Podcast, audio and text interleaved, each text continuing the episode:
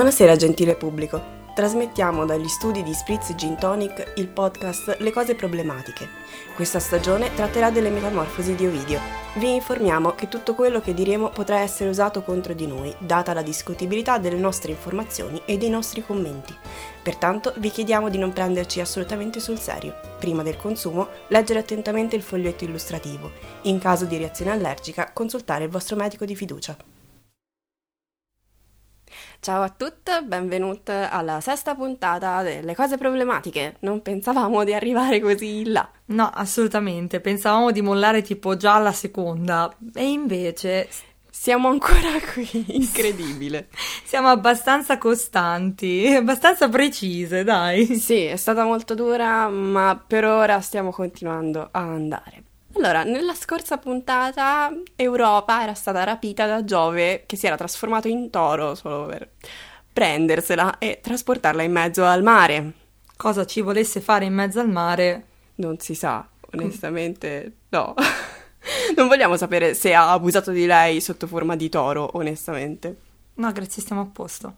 Il terzo libro si apre con la domanda chi l'ha visto? Tan, tan, tan, tan, tararan, tan, tan, tan. Sì, questo perché non possiamo metterla, ma proprio perché non esiste su Spotify.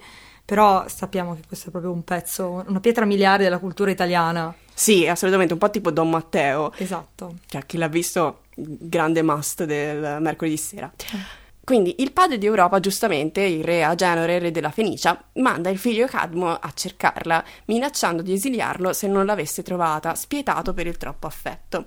Dopo averla cercato ovunque inutilmente, perché dice Ovidio, chi potrebbe scoprire un'avventura segreta di Giove? Beh, sua moglie, ad esempio. Così, eh, la proponiamo, ma silenziosamente. Cioè, No, non è mai capitato, infatti, finora. Comunque, Cadmo, per evitare l'ira paterna, chiede a Febo, che nel tempo libero fa pure l'oracolo dopo aver guidato il carro, sai, così. mm, le un- vacche. E le vacche. sì, c'ha un po' di tempo libero e quindi fa l'oracolo, in che terra debba fermarsi. E lui dice: In una campagna deserta, disse Febo, incontrerai una vacca. Ancora. Che non ha mai conosciuto il gioco, non ha mai tirato l'aratro ricurvo. Seguila per dove ti guiderà e nella pianura in cui si adagerà costruisci delle mura e chiama Beozia quella regione. Ovidio e la sua insana passione per le mucche e il ma io veramente cercavo solo mia sorella. Non volevo le vacche, stavo a posto. Sì, infatti. Comunque, Cadmo segue le indicazioni e, felice per questa nuova possibilità, molto sogno americano, decide di ringraziare Giove con un sacrificio, non sapendo che il fatto che praticamente è stato buttato fuori di casa è proprio per colpa di Giove, ma questa è una parentesi che chiudiamo qui. Ma poi la sorella se la dimentica. Sì, Cioè, sti cazzi. boh, io l'ho cercata, non l'ho trovata, quindi pazienza, vabbè, dai. Succede, voglio dire, la gente scompare tutti i giorni. Tan tan tararan.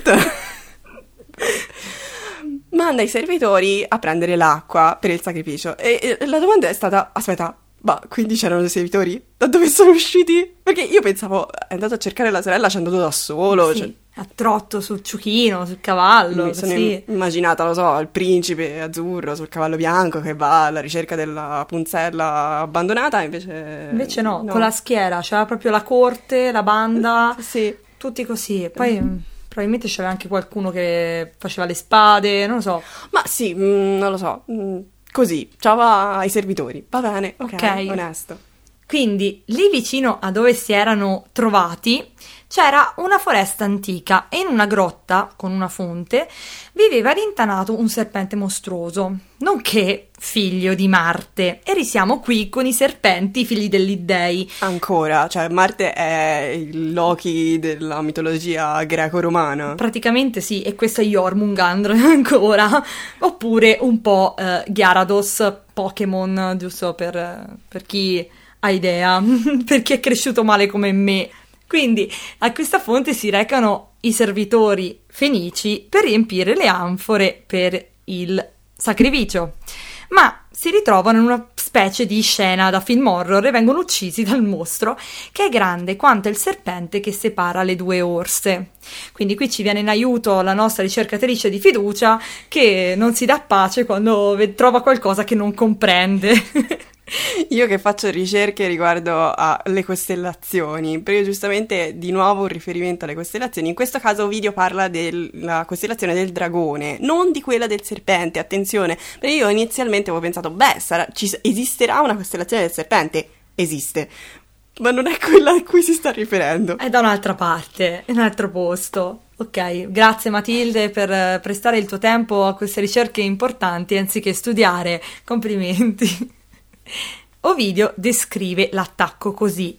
E di colpo si avventa sui fenici, o che preparino le armi o che preparino la fuga, o che non facciano né l'una né l'altra cosa, paralizzati dal terrore.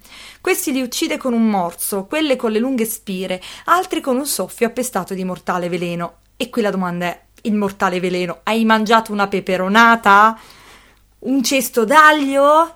Un bel bouquet di cipolle? Facci sapere, rispo sul mio, ne ho bisogno.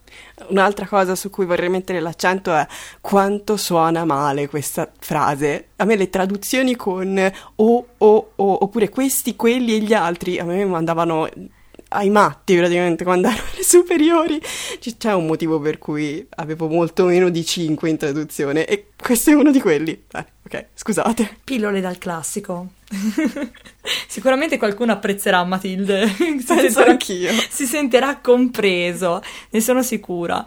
Quindi Cadmo, come tutte le persone, quelle sennate, che comprendono che insomma il tempo passa, le persone magari si possono perdere, sai, la sorella, quella che è smarrita, persa, che è un po' che non si vede. Vabbè, anziché preoccuparsi della sorella, si preoccupa dei suoi servi che ci mettono troppo tempo e quindi lui decide di andarli a cercare. Di nuovo, chi l'ha visto? Tan tan tan. Quindi parte vestito in maniera del tutto sobria, per niente particolare, ovvero vestito di pelle di leone. Volevi mandare uno statement, come si dice in inglese, che non mi viene la parola in italiano perché sono malata così. Mm, va bene, l'abbiamo capito. Sei un big, grande guerriero. Complimenti! No. un po' come Ercole conciato. E quindi parte armato di lancia, di dardo e di soprattutto, qui poesia, più forte di qualsiasi strumento, il coraggio. È praticamente l'uomo tigre che combatte contro il male. Quindi si addentra nel bosco e trova i cadaveri sovrastati dal serpente, che, vincitore, leccava le macabre ferite con lingua lorda di sangue. Immagine super splatter, ma direi bellissima. Prova quindi, giustamente, a prendere un sasso, un masto e a lanciarglielo, ma il mostro, pur colpito, non sembra recare danni, subire danni. Ed è subito DD. E io mi immagino questi che stanno così al tavolino. Bene, c'è il serpente, cosa fai? Io raccatto un sasso e glielo lancio. Bene, fai un tiro. Mi dispiace, niente, eh, non ha subito danni. Puoi riprovare però se vuoi. E quindi alla fine Cadmo riesce a colpire questo benedetto serpente e gli pianta il dardo nelle viscere, lanciandolo tra le squame, prende proprio il posto tra le due squame, preciso preciso, e lo colpisce. Il mostro, che ovviamente non è che la prenda proprio bene, lo rompe nel tentativo di toglierselo, ma la punta rimane conficcata e per questo, ovviamente infuriato, contrattacca. Ecco, a noi questa cosa ci ha fatto venire in mente un'altra storia, un altro mito, che è successivo a Ovidio, infatti lui non lo cita. E per riuscire a capire che era successivo ci è voluto un po' perché su Wikipedia non c'era scritto avanti Cristo e dopo Cristo. No! Quindi ok, va bene, comunque ci siamo arrivati alla fine. Allora, il mito che ci è venuto in mente è il mito di Androclo, che doveva essere destinato a morte certa per mano delle fiere, eh, che doveva combattere a mani nude nel circo massimo. Però riesce a salvarsi, riacquistando addirittura la libertà, perché il leone che doveva affrontare mh, mm, gli si prosta ai piedi, leccandogli le mani in segno di riconoscenza. Infatti leggenda vuole che eh, questo schiavo, fuggito dal forum Corneli, l'odierna Imola, si rifugia in una caverna in Africa, giusto così, subito dietro l'angolo. Ok. Andato in bici. Sì, può darsi. Comunque, eh, viene a contatto con questo felino. Questo è sofferente perché eh, ha una spina di rovo conficcata in una zampa. Allora Androclo lo cura e eh, tra i due nasce un'amicizia. A un certo punto comunque il servo viene recuperato dai soldati romani, viene rimpatriato e condannato al supplizio appunto ad Bestias. Fu fatto entrare nell'arena e di fronte a sé trova il suo amico leone e quindi i due vengono, si riconoscono e il leone non lo uccide. Per questo motivo l'imperatore grazia Androclo e alla fine del mito vuole che i due protagonisti siano insieme a passeggiare per le vie della città eterna, un po' molto vacanze romane. Un uomo e il suo leone. Sì, esatto.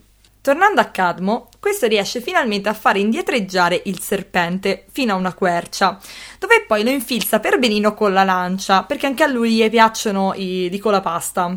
Mentre il vincitore, quindi Cadmo, osserva il vinto, quindi il serpente, una voce sconosciuta che non si sa da dove venga, detta voce acusmatica. Eh, grazie professore di storia del cinema per queste nozioni da utilizzare in questo magico progetto. Ovvero voce senza volto, senza corpo che non si sa da dove provenga. Bellissima, che è un po' perturbante. Dice questa voce: che stai a guardare il serpente ucciso, o oh figlio di Agenore? E mo, e mo, che fai?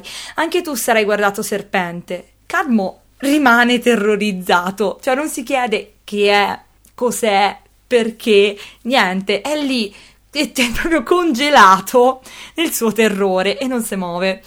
Perché però? Perché un fa in tempo, perché dal cielo poi appare Palla di Atena che gli ordina di seppellire i denti di drago, perché va lì un po' come Ron eh, va a prendere i denti del drago barra basilisco e li seppellisce nella terra per dare via a un nuovo popolo. Quindi eh, lui fa questa cosa e dalla terra, come zombie armati di tutto punto, escono degli uomini dalla terra. Così, quando nei teatri festosi si solleva il sipario, si vedono salire le figure. Prima mostrano il volto, poi a poco a poco il resto, finché continuando placidamente a snodarsi appaiono intere con i piedi che poggiano sul bordo del palco. Da qui una nota del testo ci fa sapere che nei teatri romani il sipario veniva alzato a fine spettacolo e le figure rappresentate apparivano piano piano dalla testa in giù.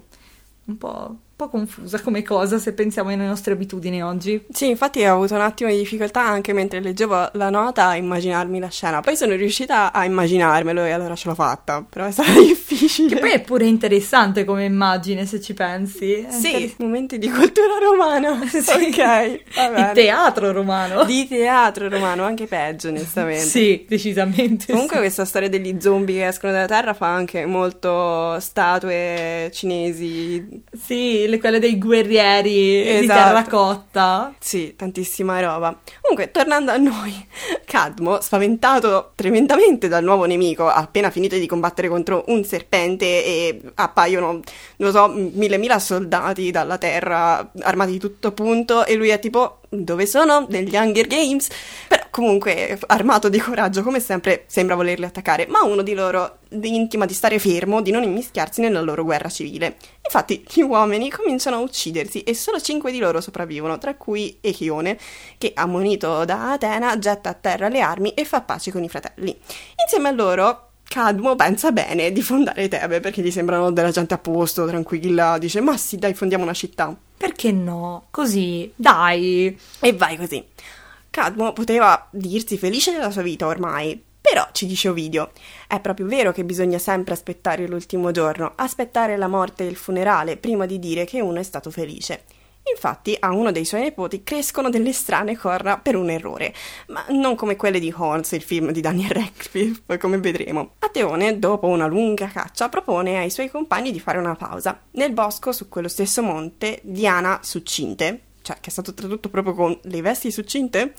Ok era solita fare il bagno. Il ragazzo, per puro caso, si trova a passare di lì e le ninfe, urlando e battendosi il petto, e mi sa un po' di Wakanda Forever, però ok, corrono a coprire la dea. Quel colore purpureo che prendono le nuvole quando si infrange il sole o che ha l'aurora, quel colore apparve sul volto di Diana, sorpresa senza la veste. Che la domanda poi è: ma succinta perché si spoglia?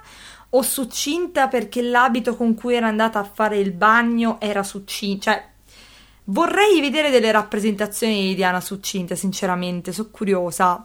Così, per capire qual è l'origine di questa immagine di Diana. Bene, la cercheremo e vi faremo sapere. Peraltro a me questa scena qui ha fatto venire in mente una scena di Vikings, giusto perché arrivo io con i riferimenti quelli importanti, proprio altissimi. Però a mia discolpa questa scena è in realtà ripresa anche proprio dalle storie, delle leggende ehm, vichinghe, perché infatti in questa scena eh, viene presentato il personaggio di Aslaug, che poi diventerà, spoiler, la seconda moglie di Ragnar Lodbrok. Qui eh, Aslaug è a fare il bagno accompagnata dalle, dalle sue Shield Maiden in un fiume e viene vista da due uomini di Ragnar che vengono attaccati poi dalle sue appunto guerriere.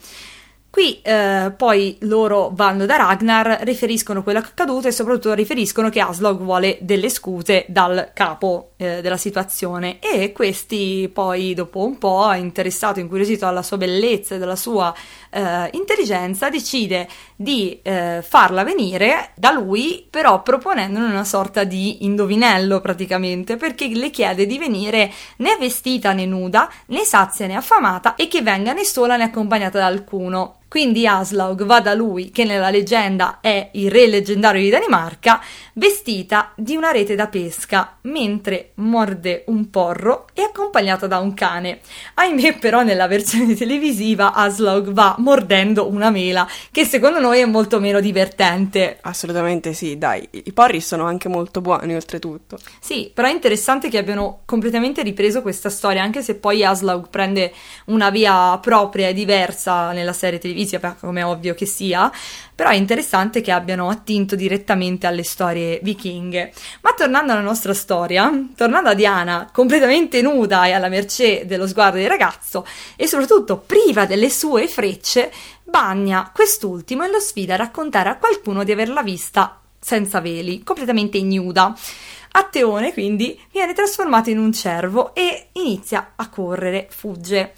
Non sa bene cosa fare, ovviamente, perché chi lo saprebbe una volta trasformato in un cervo, voglio dire. E all'improvviso viene avvistato dai suoi fedeli cani e viene inseguito. Qui c'è un'intera lista di nomi dei cani di Atteone che ha ricordato a noi le pagine di uno dei libri che abbiamo dovuto studiare per il nostro primo esame, che era sostanzialmente una pagina piena di nomi di artisti che avevano studiato a Roma nel Settecento, che ovviamente nessuno di noi ha letto, ma che ovviamente ancora il professore ha chiesto all'esame. Però siamo qui, ci siamo laureate, quindi è andata bene lo stesso. Fatelo anche voi mentre leggete le metamorfosi, saltate i nomi dei cani. Atteone tenta, come tutti quanti, di parlare, ma dalla sua bocca non escono parole. Viene raggiunto ed azzanato dai suoi cani, che ahimè non lo riconoscono.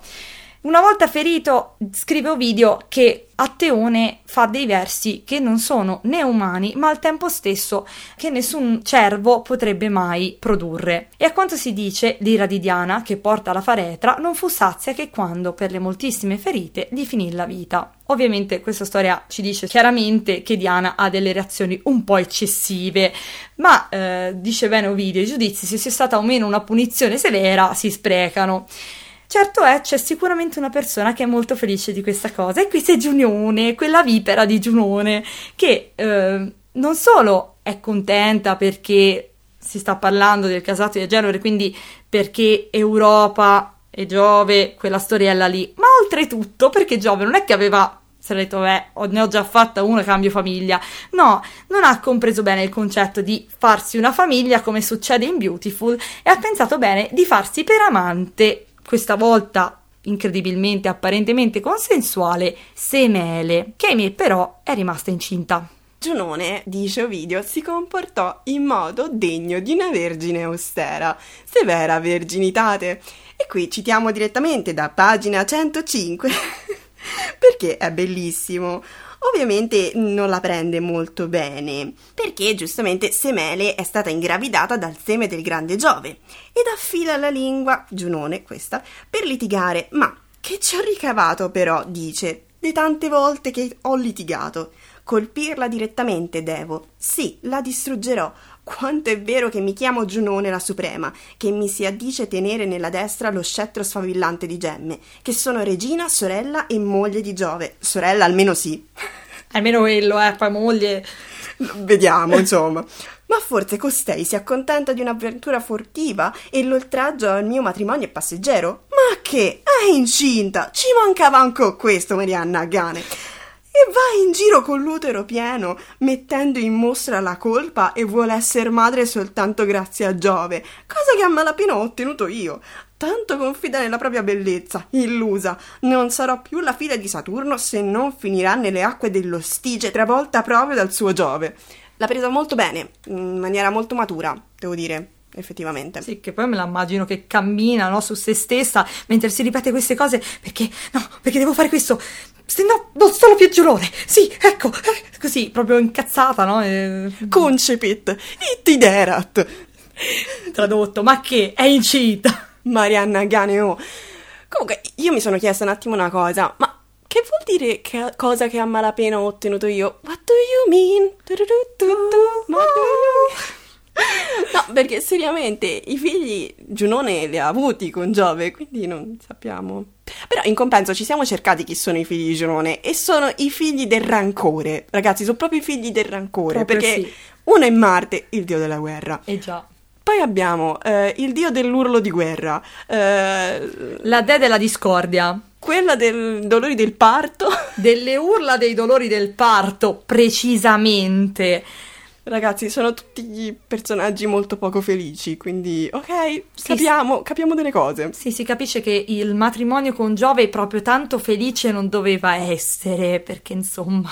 Probabilmente no. Detto questo, come la matrigna di Biancaneve si trasforma in una vecchia, la nutrice di semele. Invece di offrire una mela, le offre un consiglio altrettanto velenoso. Ti auguro che sia proprio Giove, ma io non mi fido mai. Tanti spacciandosi per dei si insinuano nei letti pudichi. Le propone quindi di chiedere a Giove di provare il suo amore mostrandosi nella sua vera forma. Giove qui prende un po' l'aspetto de- delle varie storie su Satana che si infilava nei letti, delle mogli dei marinai che erano in mare, che non so, era ovviamente una scusa per andare a giustificare l'infedeltà delle mogli mentre gli uomini di casa erano via, ma per mesi, mesi, anni e così via. Però la storia era sempre: Dio buono, ma sei incinta?